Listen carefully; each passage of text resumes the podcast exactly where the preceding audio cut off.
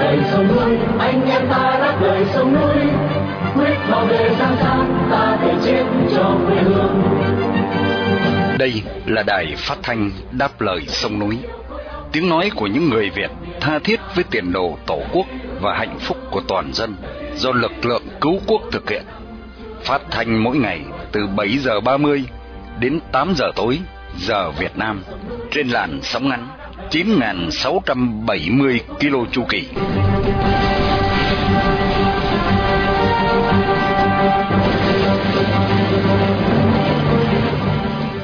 Hướng Dương xin kính chào quý thính giả. Hôm nay thứ năm ngày 28 tháng 12 năm 2023 và là buổi phát thanh lần thứ 4611 của Đài Đáp Lời Sông Núi. Trong phần tin tức chúng tôi có những tin chính sau đây. Việt Nam ra lệnh cấm kỷ niệm lễ đảng xanh của Đức Huỳnh Giáo chủ. Vụ án chuyến bay giải cứu, ba bị cáo bị y án chung thân. Tập Cận Bình tái khẳng định mục tiêu sáp nhập Đài Loan.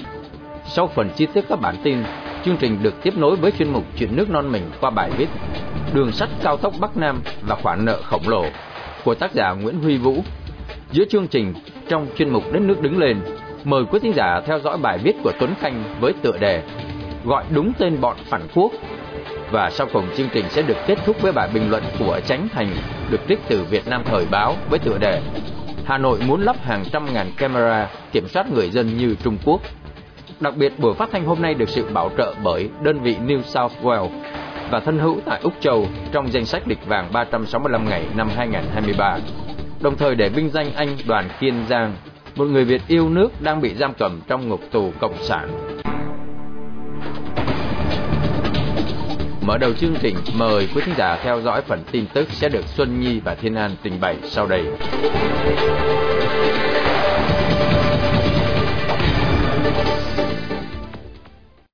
Ngoài việc ngăn cấm các tín đồ Phật giáo hòa hảo đến tham dự lễ đạm sanh của Đức Huỳnh Giáo chủ, Bảo quyền tỉnh An Giang trong năm nay còn yêu cầu tín đồ không được dừng kỳ đài kỷ niệm ngày này. Tình trên được ông Lê Quang Hiển, Phó Hội trưởng Ban trị sự Phật giáo Hòa Hảo, cho biết vào ngày hôm qua 27 tây tháng 12, 10 ngày trước kỷ niệm 105 ngày sinh của giáo chủ Huỳnh Phú Sổ.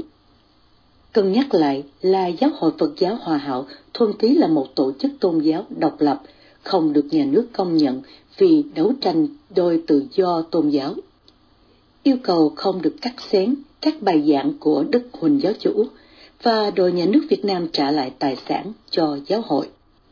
Ông Hiện cho biết trong 15 năm qua, Ban trị sự Trung ương Giáo hội thường tổ chức ba sự kiện quan trọng của đạo tại trụ sở tạm thời ở ấp Long Hòa, xã Long Giang, huyện Chợ Mới, tỉnh An Giang. Đó là ngày đảng xanh và lễ khai sáng đạo Phật giáo Hòa Hảo vào ngày 18 tháng 5 âm lịch, đồng thời tổ chức ngày thọ nạn của Ngài vào ngày 25 tháng 2 âm lịch.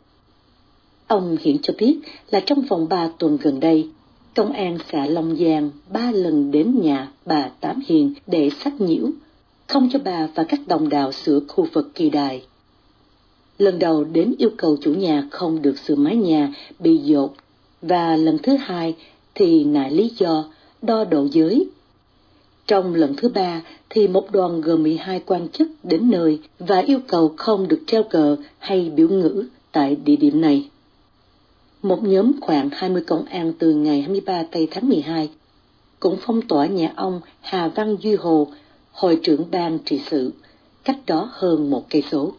Tòa án Hà Nội vào hôm qua 27 tháng 12 đã bác đơn kháng cáo và tuyên y án chung thân với cựu thư ký Thứ trưởng Y tế Phạm Trung Kiên, người đã nhận hối lộ hơn 42 tỷ đồng. Ngoài ra hai người khác bị y án là cựu phó phòng cục xuất nhập cảnh Vũ Anh Tuấn và cựu cục trưởng lãnh sự Nguyễn Thị Hương Lan. Quan tòa cho biết là dù hai ông Kiên và Tuấn đã nộp tiền để khắc phục hậu quả, với bà Lan nộp hơn 6 tỷ, nhưng hành vi của họ đã gây phẫn nộ trong dư luận, cần xử phạt răng đe. Ngoài ba người nói trên, ông Vũ Sĩ Cường, một cựu quan chức công an tại Cục xuất nhập cảnh, cũng bị bác đơn và bị y án 9 năm tù. Riêng điều tra viên Hoàng Văn Hưng thuộc Bộ Công an được giảm án từ chung thân xuống còn 20 năm tù vì nhận tội và có hai người bác là liệt sĩ. Vì đã khắc phục toàn bộ hậu quả, hai cựu quan chức ngoại giao gồm cựu Thứ trưởng Tô Anh Dũng được giảm xuống còn 14 năm tù và cục phó lãnh sự Đỗ Hoàng Tùng bị án 10 năm tù. Ông Trần Văn Tân, cựu phó chủ tịch tỉnh Quảng Nam, người cuối cùng trong nhóm các bị cáo nhận hối lộ xin giảm nhẹ án, được giảm một năm tù xuống còn 5 năm tù. Điểm đáng chú ý là hai bị cáo tuy không kháng án nhưng vẫn được giảm án là ông Nguyễn Anh Tuấn, Phó Giám đốc Công an Hà Nội và ông Trần Việt Thái, cựu đại sứ Việt Nam tại Mã Lai. Cả hai người đều được giảm án một năm xuống còn 4 năm và 3 năm tù. Nhân buổi sinh nhật lần thứ 130 năm của Mao Trạch Đông, Chủ tịch Trung Cộng Tập Cận Bình tái khẳng định quyết tâm sẽ thống nhất Đài Loan mà theo giới quan sát thì đây là thông điệp cứng rắn gửi đến Hoa Kỳ. Quốc gia thường xuyên khẳng định sẽ bảo vệ Đài Loan đến cùng.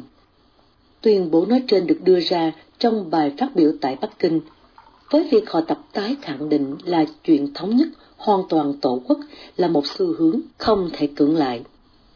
Từng hoa xã, cái loa tuyên truyền của Trung Cộng, cho biết thêm là họ tập tuyên bố Trung Cộng phải kiên quyết ngăn chặn bất cứ ai muốn tách Đài Loan ra khỏi Trung Hoa. Theo giới quan sát, tuyên bố cứng rắn kể trên rõ ràng là ám chỉ Hoa Kỳ nước đã nhiều lần khẳng định sẽ bảo vệ Đài Loan trong trường hợp Trung Cộng xâm lược. Việc đối mặt với tình hình kinh tế trong nước đang phục hồi chậm chạp, ông Tập Cận Bình đã cố gắng chuyển hướng sự chú ý bằng cách đưa ra những tuyên bố ngày càng khiêu khích liên quan đến tranh chấp Biển Đông và việc thống nhất Đài Loan. Các tuyên bố trên đây được họ tập đưa ra trong bối cảnh Đài Loan sắp bầu cử lại tổng thống và quốc hội vào ngày 13 tháng Giêng năm tới. Với đảng dân tiến cầm quyền có nhiều triển vọng chiến thắng. Trước tình hình đó, bào quyền Bắc Kinh vào hôm qua 27 tây tháng 12 đã lên tiếng đe dọa sẽ áp dụng thêm các biện pháp trừng phạt thương mại đối với Đài Loan nếu đảng cầm quyền đi theo chiều hướng đòi độc lập. Cần biết là chính quyền Đài Loan đã cáo buộc Trung Cộng thúc ép Đài Loan về mặt kinh tế và can thiệp vào bầu cử trên đảo sau khi Bắc Kinh đơn phương tuyên bố ngừng áp dụng một số khoản ưu đại thuế quan dành cho hàng hóa của Đài Loan xuất cảng sang Hoa Lục. Viện cớ Đài Loan đã vi phạm thỏa thuận thương mại giữa hai bên đã ký kết vào năm 2010.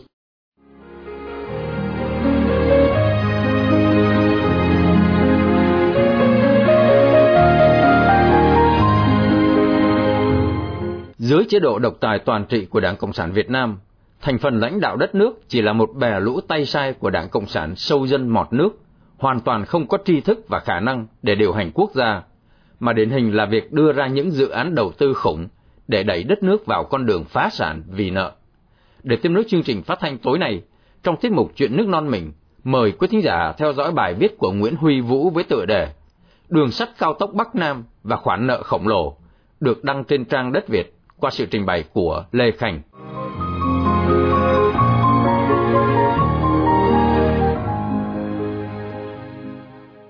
Chính phủ và Đảng Cộng sản nắm quyền đang đưa ra bàn thảo dự án xây dựng đường sắt cao tốc Bắc Nam, gọi là đường sắt cao tốc vì tốc độ dự kiến ít nhất là 250 km một giờ cho tới 300 km trên một giờ.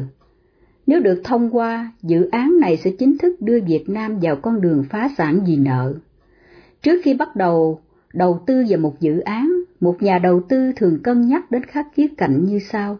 Thứ nhất là tính cần thiết. Liệu chúng ta có thực sự cần một dự án đường sắt sang trọng theo tiêu chuẩn hàng đầu của thế giới trong thời điểm hiện tại hoặc ít nhất là 20 năm nữa? Tôi nghĩ là không cần lắm. Quãng đường bộ Sài Gòn Hà Nội có tổng chiều dài là 1.700 km, nếu Việt Nam hoàn thiện hệ thống đường bộ cao tốc theo tiêu chuẩn châu Âu và cho phép lái xe với tốc độ 100 km trên một giờ, thì chỉ mất 17 tiếng để đi từ Hà Nội vào Sài Gòn. Một chiếc xe đò khởi hành từ 7 giờ tối hôm nay ở Sài Gòn, nếu chạy liên tục thì 12 giờ trưa hôm sau là đến Hà Nội. Còn nếu xe nghỉ giữa đường dài tiếng, thì chỉ cần đến xế chiều là tới nơi. Đó không phải là một khoảng thời gian quá dài, những người bận rộn, có ít thời gian hoặc muốn một sự tiện nghi hơn, có thể đi máy bay và chỉ cần 2 tiếng là đến. Xe đò và máy bay đều cho phép chở hàng. Nếu muốn chở hàng nặng hơn thì hệ thống đường sắt hiện tại hoặc đường thủy cũng có thể đảm nhiệm. Chỉ cần sắp xếp lại cách quản lý và bảo trì hệ thống đường sắt và cầu cảng, chi phí không nhiều. Như vậy, chỉ cần tập trung vào xây dựng hệ thống đường bộ cao tốc theo tiêu chuẩn châu Âu là có thể giải quyết được phần lớn nhu cầu giao thông của quốc gia. Và nếu sắp xếp lại hệ thống đường sắt, đường thủy và đường hường, và nếu sắp xếp lại hệ thống đường sắt, đường thủy và đường hàng không là đủ đáp ứng nhu cầu của đất nước trong giai đoạn Việt Nam vẫn còn là một nước nghèo, ít nhất là trong 30 năm tới. Yếu tố thứ hai là trước khi một nhà đầu tư quyết định xây dựng một dự án, đó là tính khả thi về mặt kỹ thuật và bảo trì. Liệu rằng nhà đầu tư có đủ công nghệ để xây dựng không? Liệu rằng mình có đủ khả năng để giám sát không? Liệu rằng mình có đủ trình độ để bảo trì và quản lý dự án sau này không? Đó là những câu hỏi thuần tí về khả năng công nghệ và quản lý.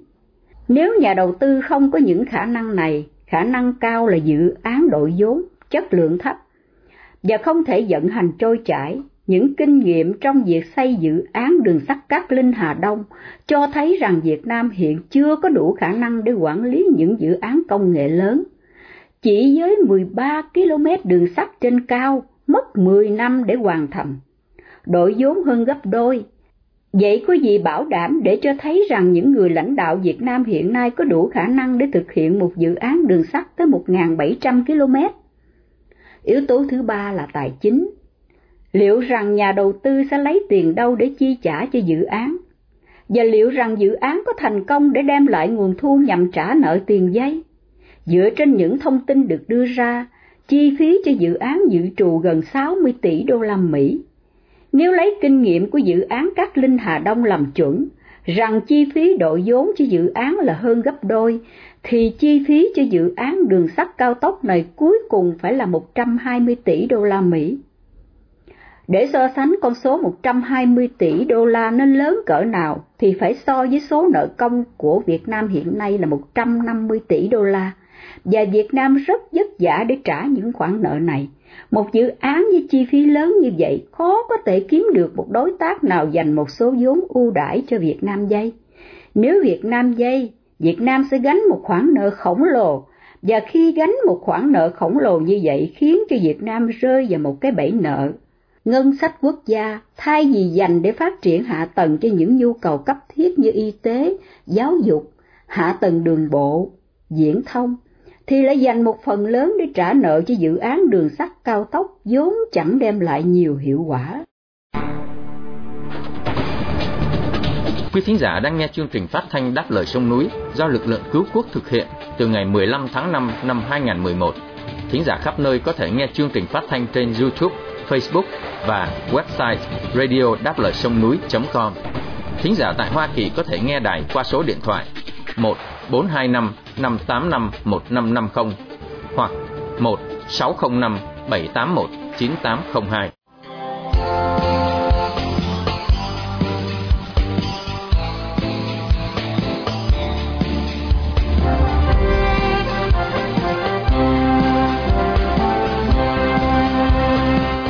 Những hành vi tham nhũng, hối lộ, đục khoét công quỹ đất nước một cách vô độ của các cấp lãnh đạo của Đảng Cộng sản Việt Nam và bạo quyền của chúng trong đại nạn COVID-19 phải được xem là hành vi phản quốc. Không thể chỉ đơn giản gọi chúng là những tay tham nhũng, mà phải gọi chúng là bọn phản quốc, phản dân hại nước. Để tiếp nối chương trình phát thanh tối nay, trong tiết mục Đất nước đứng lên, mời quý thính giả theo dõi bài viết của Tuấn Khanh với tựa đề Gọi đúng tên bọn phản quốc, được đăng trên blog Tuấn Khanh qua sự trình bày của Khánh Ngọc.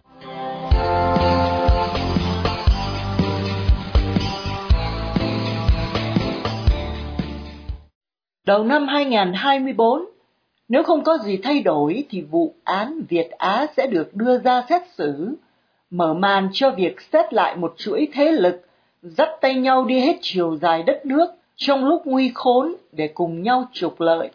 Theo tổng kết của Bộ Công an thì cuộc điều tra đã kéo dài 13 tháng và tìm thấy 104 quan chức chính thức có liên quan đến đại án này người phát ngôn của Bộ Công an, ông Tô Ân Sô, nói, vụ án này được khởi tố với tất cả sáu tội danh, đó là, một, Vi phạm quy định về quản lý sử dụng tài sản nhà nước, gây thất thoát, lãng phí.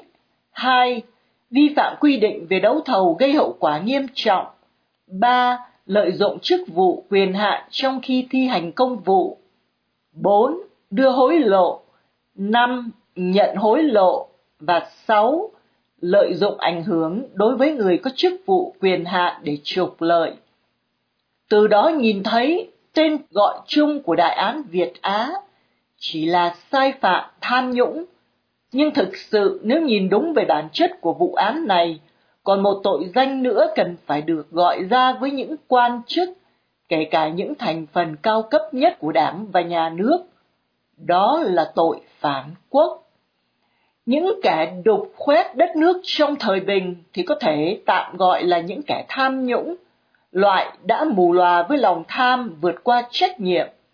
Nhưng trong chiến tranh hay đại dịch, những kẻ cầm quyền dụng thời khắc khốn của dân tộc và đất nước để đục khoét, thì đó không thể đơn giản gọi tên là tham nhũng được. Tên gọi của nó chính là phản quốc.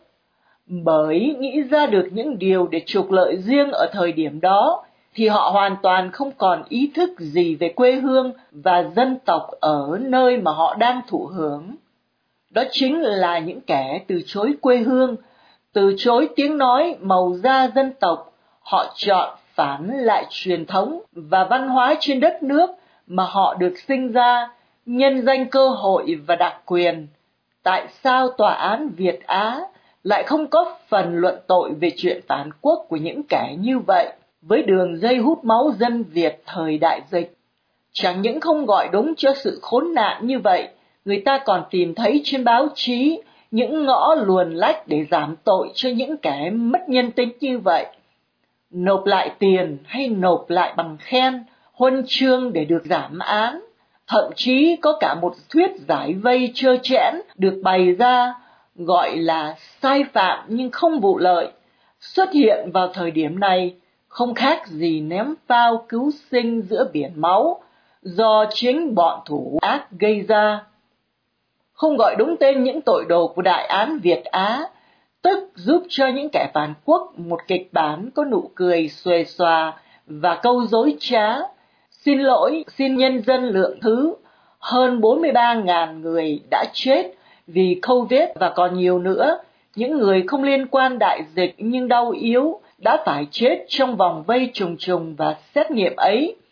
Có đủ sự cam chịu để nghe lời xin lượng thứ ấy không? Phản quốc đã là tên gọi ở nhiều quốc gia. Về bầy đàn hay cá nhân tham nhũng lúc đất nước khó khăn âm mưu đục khoét phải bị coi như kẻ thù. Ở Trung Quốc, ông Chu Dung Cơ, thủ tướng thứ năm của Trung Quốc từ năm 1998 đến 2003 đã từng có những tuyên bố sắc lạnh đối với những kẻ nhân danh quan chức hay cấu kết quan lại để tham nhũng trục lợi. Phải chuẩn bị 100 quan tài, trong đó 99 chiếc cho các quan chức tham nhũng và một dành cho chính bản thân mình. Chiếc quan tài mà ông Chu Dung Cơ nói để dành cho mình là sự quyết liệt, xác định rằng coi những kẻ tham nhũng là thù địch và sẵn sàng sống chết với thế lực đó chứ không có chuyện vuốt ve cười nụ, sai phạm không vụ lợi. Tháng 7 1961, trước 20.000 sinh viên Đại học Seoul, Tổng thống Park Chung-hee nói bằng cả một khát vọng mãnh liệt cho tương lai dân tộc và đau đớn cho hiện tại của một nước đau yếu về kinh tế, lại dẫy đầy những thế lực bắt tay nhau vẽ ra những dự án mưu đồ để giúp rỉa mồ hôi xương máu của đất nước. Tôi sẽ đem bắn bất cứ kẻ nào ăn cắp của công, dù chỉ một đồng. Tôi sẵn lòng chết cho lý tưởng mà mình đã đề ra. Năm 2001, Trung Quốc vào giai đoạn đại cải cách kinh tế, từ một quốc gia đông dân nghèo khó để hôm nay trở thành một trong những nước giàu mạnh nhất thế giới trong đêm đón giao thừa ở Bắc Kinh, những tấm bảng điện chạy chữ mừng đón xuân được xen lẫn bởi tên các quan chức tham nhũng đã bị tử hình trong năm. như một lời tuyên chiến đanh thép của Chu Dung Cơ. Trong thời đại của họ Chu, không có chuyện thối nát nộp tiền hay nộp huân chương để giảm án. Khi bị ám sát vào năm 1979, rất nhiều báo chí Hàn Quốc lúc đó quan tâm đến gia sản để lại của ông Park Chung-hee để xem ông có làm đúng theo lời tuyên bố thật sự trong sạch về chuyện cam kết chống tham nhũng, thanh bạch để xây dựng đất nước hay không. Tất cả những cuộc điều tra công phu sau đó cho thấy rằng tài sản của Tổng thống Park Chung-hee để lại chỉ có vỏn vẹn trên dưới 10.000 đô la. Ông không có biệt phủ, biệt thự hay đất đai gì mà dòng họ mình lén lút đứng tên hay cho con cái đi du học nước ngoài, mâu thuẫn với tiền lương ít ỏi của ông lúc đó.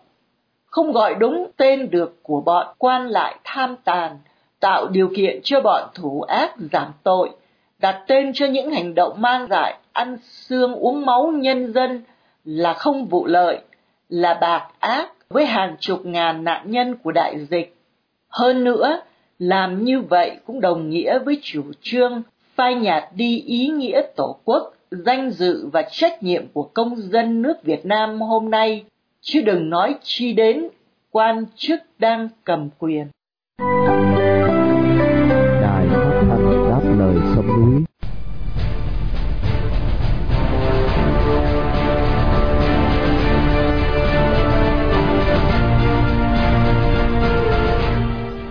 Nếu Cộng sản Việt Nam thực tâm muốn dân giàu nước mạnh, thì phải học hỏi các quốc gia dân chủ văn minh, thay vì học đòi thói xâm phạm sự riêng tư và kiểm soát người dân như Cộng sản Trung Quốc và Phát xít Nga.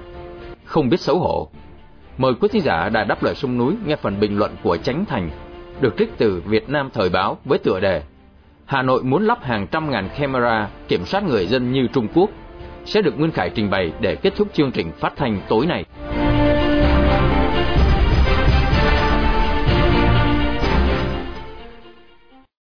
Nhà nước phủ lưới camera không phải để giảm bớt tội phạm, mà là để kiểm soát người dân, bảo vệ chế độ độc tài toàn trị. Điều này không chỉ vi phạm hiến pháp, mà còn làm tăng thêm chi phí quản lý, bảo trì, nâng cấp thiết bị và cả tiền hoa hồng cho quan chức cộng sản. Công an muốn lắp đặt hệ thống camera giống như Nga và Trung Quốc.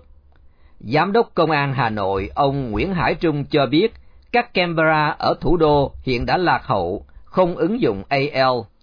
Ông Trung lấy dẫn chứng về hệ thống camera hiện đại tại thủ đô Moscow của Nga, có 400.000 camera, còn một quận ở Bắc Kinh đã có 40.000 chiếc do nhà nước đầu tư, chưa tính số lượng người dân, doanh nghiệp tự lắp đặt. Từ đó, Công an Hà Nội muốn thay thế và lắp thêm nhiều camera mới nhằm ứng dụng trí tuệ nhân tạo quản lý xã hội, đấu tranh phòng chống tội phạm, điều tiết, xử lý vi phạm giao thông. Những hình ảnh camera ghi lại được kết nối về trung tâm chỉ huy của công an thành phố. Việc lắp camera dày đặc khiến dư luận tỏ ra nghi ngờ về tính hiệu quả và việc kiểm soát người dân, vi phạm hiến pháp và các công ước quốc tế về nhân quyền nhất là khi công an Việt Nam muốn học hỏi mô hình của Trung Quốc và Nga, hai nước nổi tiếng về tình trạng kiểm soát người dân và vi phạm nhân quyền nghiêm trọng nhất thế giới. Liệu có làm giảm tỷ lệ tội phạm? Theo Ủy ban Tư pháp, tỷ lệ tội phạm tăng mạnh nhất là liên quan tới giết người, cướp giật, trộm cướp, lừa đảo, cho vay nặng lãi, gây rối trật tự công cộng, những loại tội phạm này tăng cao là do tình hình kinh tế đi xuống, người dân không có công ăn việc làm ổn định. Bên cạnh đó, do pháp luật còn nhiều kẽ hở, tạo điều kiện cho tội phạm lách luật, chạy án. Các tội phạm về tham nhũng, hối lộ, các vấn đề liên quan tới thủ tục hành chính, quản lý giấy tờ là hậu quả của cơ chế độc tài, khiến cho cán bộ đảng viên lạm quyền, tự tung tự tác, vơ vét của cải của người dân. Còn những vi phạm liên quan tới giao thông là vì cơ sở hạ tầng, đường xá còn nhiều hạn chế, xây dựng không chất lượng, điều tiết không hiệu quả, quản lý không tốt, không đáp ứng được nhu cầu đi lại của người dân, và tội phạm về dâm ô, ma túy, giết người thì do giáo dục, quản lý xã hội và hệ thống hành pháp, tư pháp có nhiều tiêu cực. Nếu muốn giảm tỷ lệ tội phạm thì phải đổi mới hệ thống giáo dục, pháp luật và cả cơ chế chính trị. Gắn camera thì chỉ để giải quyết khi chuyện đã rồi, không thể phòng tránh và xây dựng xã hội văn minh được. Tốn thêm ngân sách nhưng lại vi phạm nhân quyền. Tuy không giảm tỷ lệ tội phạm, nhưng camera lại giúp cho nhà cầm quyền kiểm soát khắc khe hơn đối với người dân, những người bất đồng chính kiến, các nhà báo, các nhà hoạt động nhân quyền. Đây cũng là cách mà hệ thống độc tài dưới tay Putin và Tập Cận Bình đang dùng để đàn áp phe đối lập, triệt tiêu các mầm mống dân chủ tại Nga và Trung Quốc. Hệ thống camera giám sát có thể gây ra sự xâm phạm quyền riêng tư và tự do của người dân, khi mà ai cũng bị theo dõi, ghi lại và phân tích hành vi, hoạt động, thông tin cá nhân mà không có sự đồng ý hay được báo biết trước. Đã có nhiều người dân tại Trung Quốc cho biết họ cảm thấy lúc nào cũng bị theo dõi, giống như bị giam lỏng, luôn có cảm giác bất an, lo lắng, sợ hãi bị kiểm soát và mất tự do cho người dân. Việc thu thập tài liệu, hình ảnh thông tin đi lại, đời sống cá nhân của người dân là vi phạm hiến pháp và vi phạm công ước quốc tế về các quyền dân sự và chính trị mà Việt Nam đã tham gia ký kết. Điều 21 Hiến pháp Cộng hòa xã hội chủ nghĩa Việt Nam quy định mọi người có quyền bất khả xâm phạm về đời sống riêng tư, bí mật cá nhân, bí mật gia đình, có quyền bảo vệ danh dự, uy tín của mình. Thông tin về đời sống riêng tư, bí mật cá nhân, bí mật gia đình được pháp luật đảm bảo an toàn. Với mạng lưới camera dày đặc, nhà nước độc tài sẽ dễ dàng kiểm soát việc đi lại, các hoạt động biểu tình, xuống đường phản đối những chính sách bất công của chính phủ. Việc này vi phạm nghiêm trọng quyền tự do của người dân, kéo lùi quá trình dân chủ hóa, hòa nhập với nền văn minh của thế giới. Điều 25 Hiến pháp ghi rõ, công dân có quyền tự do ngôn luận, tự do báo chí, tự do tiếp cận thông tin, hội họp, lập hội, biểu tình. Việc thực hiện các quyền này do pháp luật quy định. Chẳng những vi hiến, việc học theo mô hình quản lý xã hội bằng camera của Trung Quốc sẽ khiến cho Việt Nam tốn hàng ngàn tỷ để lắp đặt số lượng lớn trên toàn quốc. Cùng với đó là chi phí bảo trì, nâng cấp và vận hành hệ thống camera an ninh chất lượng cao, độ phân giải cao, có âm thanh, có khả năng nhận diện gương mặt, đo thân nhiệt, lấy thông tin xe cộ. Ngoài ra, cũng phải tính đến khoản tiền hoa hồng, nâng giá thiết bị của các quan chức cộng sản. Hơn nữa, cứ vài năm phải thay mới thiết bị thì con số sẽ phải đổi lên rất nhiều lần. Trong khi đó, ngân sách quốc gia như dòng sông đã cạn, kinh tế đi xuống, người dân tìm mọi cách cắt giảm chi tiêu. Việc dùng tiền thuế của người dân để kiểm soát người dân và làm giàu cho quan chức cộng sản như vậy, cho thấy đảng Cộng sản chính là lực lượng phản động đang tìm mọi cách chống lại người dân Việt Nam.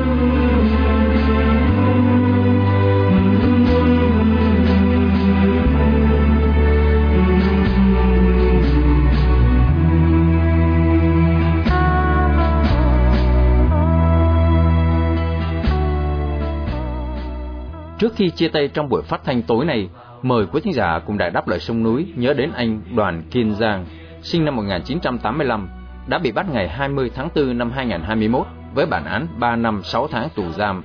Một người Việt đang bị nhà cầm quyền Cộng sản giam cầm trong ngục tù vì lòng yêu nước, lẽ phải và sự đóng góp tích cực vào tiến trình dân chủ hóa Việt Nam.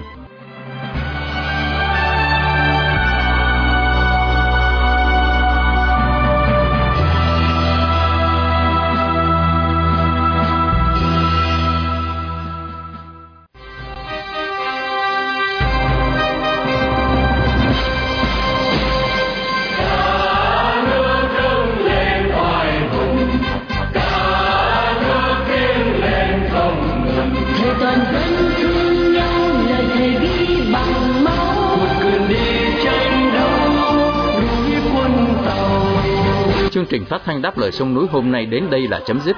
Hẹn gặp lại quý thính giả trong chương trình tối mai vào lúc 7 giờ 30. Cảm ơn quý thính giả đã theo dõi chương trình. Chúc quý vị một đêm thật bình an. Xin mến chào, tạm biệt.